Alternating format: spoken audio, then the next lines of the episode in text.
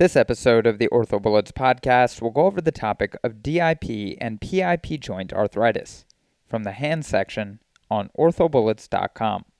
The forms of DIP and PIP joint arthritis include primary osteoarthritis and erosive osteoarthritis.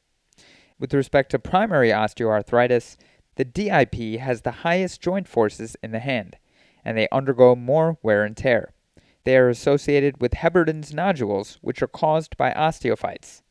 Mucus cysts, which occur at the DIP joint, can lead to a draining sinus, septic arthritis, and nail ridging. The nail can also be involved in the setting of DIP primary osteoarthritis and may manifest with splitting slash ridging, deformity, and or loss of gloss. At the PIP joint, you may see Bouchard's nodes as well as joint contractures with fibrosis of the ligaments. Moving on to erosive osteoarthritis, this is a condition that is self limiting, and patients are relatively asymptomatic, but this can be destructive to the joint. Erosive osteoarthritis is more common in the DIP joint and is seen in middle aged women with a 10 to 1 female to male ratio.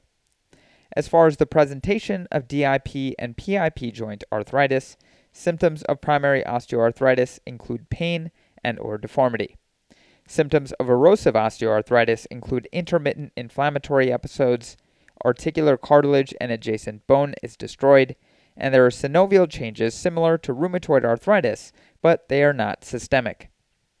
As far as imaging, recommended views on radiographs include an AP, lateral, and oblique of the hand. As far as findings, erosive osteoarthritis will show cartilage destruction, osteophytes, and subchondral erosion, otherwise known as a gull wing deformity. Treatment of DIP and PIP joint arthritis can be non-operative or operative. Non-operative management of DIP arthritis includes observation and or NSAIDs. This is the first line of treatment for mild symptoms.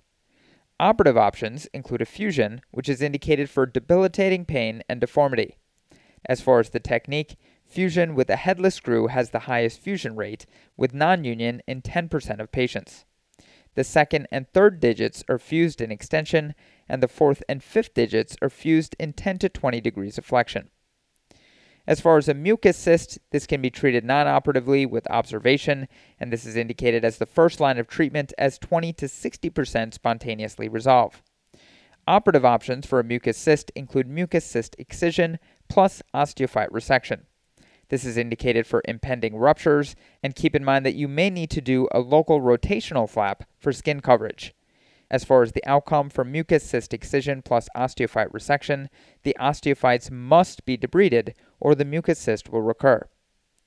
Moving on to PIP arthritis, this can also be managed non operatively or operatively.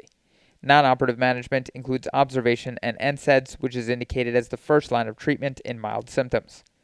Operative options for PIP arthritis include collateral ligament excision, volar plate release, and osteophyte excision. There are indications for fusion and also silicone arthroplasty for middle and ring PIP joint arthritis. Indications for collateral ligament excision, volar plate release, and osteophyte excision is for predominant contracture with minimal joint involvement. Indications for fusion include the border digits, that is, the index and small PIP joints, as well as middle and ring finger osteoarthritis if there is angulation slash rotation deformity, ligamentous instability, or poor bone stock. As far as the technique for fusion, again, a headless screw fixation has the highest fusion rates, and you will recreate the normal cascade of the fingers slash PIP joint flexion angles. And in the index finger, this is 30 degrees. In the long finger, it's 35 degrees. In the ring finger, it's 40 degrees. And in the small finger, it's 45 degrees. For a silicone arthroplasty for middle and ring PIP joint arthritis, keep in mind that the radial collateral ligament should be intact to tolerate pinch grip. Indications for a silicone arthroplasty are for the central digits, that is the long and ring finger, good bone stock, and no angulation or deformity. As far as outcomes, the volar approach has better range of motion and lower revision rate compared to the dorsal approach. As far as erosive osteoarthritis, there are also non operative and operative options. Non operative options for erosive osteoarthritis are splints and NSAIDs. This is indicated for tolerable symptoms. Operative options includes a fusion, which is indicated for an intolerable deformity. As far as the technique, the position of fusion is the same as in DIP and PIP joint primary osteoarthritis. Okay, so now that we've gone over the major points about this topic, let's go over a few questions to apply the information and get a sense of how this topic has been tested on past exams. The first question reads A 70 year old right hand dominant retired female postal worker has severely symptomatic end stage arthritis of her left middle finger proximal interphalangeal or PIP joint. Your skillful hand surgery partner discusses treatment options with the patient, and they decide together to treat her PIP joint arthritis with implant arthroplasty. In counseling the patient on postoperative outcomes, which of the following would be accurate in regard to the surgical approach and implant selection for this case? And the choices are 1. Surface implant has a lower revision rate regardless of approach. 2. Silicone implant with volar approach has best range of motion and lowest revision rate. Three, silicone implant with volar approach has the best range of motion with the same revision rate. Four, volar approach, regardless of implant, has the best range of motion and lowest revision rate. And five, there is no difference between approach and implant type.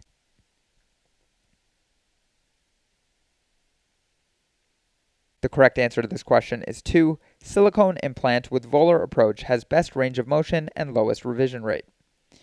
So, this older patient with end stage arthritis of a non border PIP joint without stated angular or rotational deformity is a perfect candidate for PIP joint arthroplasty. Of the possible implants and surgical approaches that could be utilized, silicone implants placed through a volar approach have comparatively been shown to result in the best range of motion with the lowest rate of revision. To quickly review, PIP joint arthritis is present in nearly 17% of women and 13% of men, and often presents with symptoms including flexion contracture, decreased motion, swelling, and pain. The radial digits are often treated with fusion due to issues with stability, but non border digits may be better suited for arthroplasty. Pain relief is reported in 98% of patients who undergo silicone arthroplasty, and the complication rate is relatively low. The dorsal approach is the historic gold standard and may be technically more straightforward. Surface implants, that is metal on plastic, as well as silicone implants are available.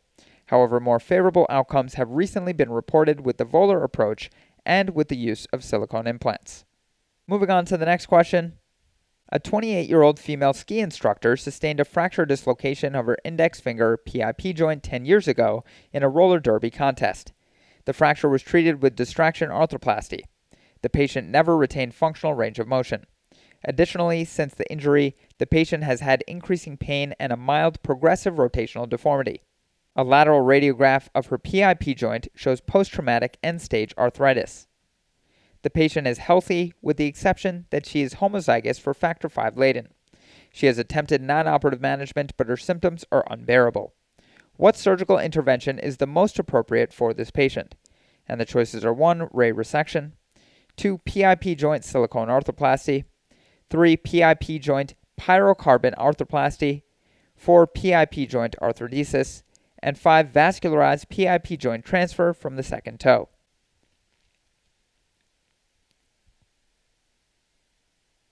The correct answer to this question is 4. PIP joint arthrodesis. So the patient has end stage arthritis of the PIP joint with an associated angular and rotational deformity, which indicates insufficiency of her collateral ligaments. She has failed conservative measures but is too young and active for interphalangeal joint arthroplasty. Therefore, PIP joint arthrodesis is the best option. To quickly review, PIP joint arthritis most often presents with a painful flexion contracture and may be secondary to a post traumatic mechanism or an inflammatory etiology. In an older, less active patient without rotational deformity, silicone or pyrocarbon PIP joint arthroplasty is an excellent option for the small, ring, and middle fingers. However, the patient in this vignette is young and active with index PIP joint arthritis, therefore, arthroplasty would be expected to have an unacceptably low survivorship. The patient is best indicated for a PIP joint arthrodesis. This can be performed utilizing either a tension band technique a single headless compression screw, or a sliding screw with fusion plate. From radial to ulnar, the PIP joint should be fused in increasing degrees of flexion, that is 40 to 55 degrees, to optimize function. Moving on to the next question. A 38 year old woman complains of a painful finger mass of four months' duration. Physical exam demonstrates a mucus cyst that originates at the DIP joint. The decision is made to proceed with surgical excision. Which of the following is an advantage of surgical excision with joint debridement as opposed to aspiration? And the choices are 1. Reduced rate of infection of the DIP joint, 2. Less post procedure pain, 3. Improved DIP range of motion, 4. Decreased risk of mass recurrence, and 5. Reduced risk of metastasis from seeding the mass into the joint.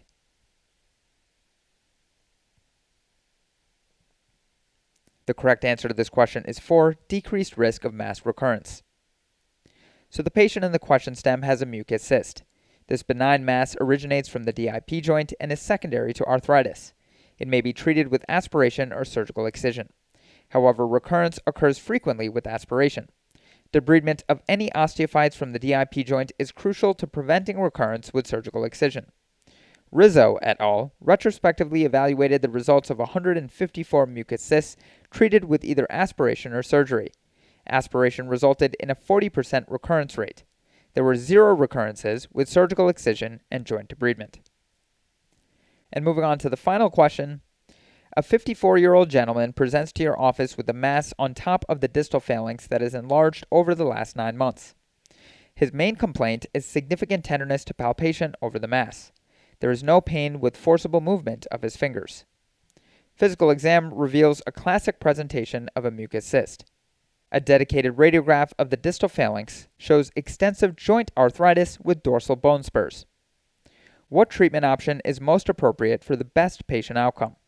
And the choices are 1. Observe, 2. Needle aspiration, 3. Fusion of the distal interphalangeal joint, 4. Removal of bone spur and cyst, and 5. Obtain infectious workup.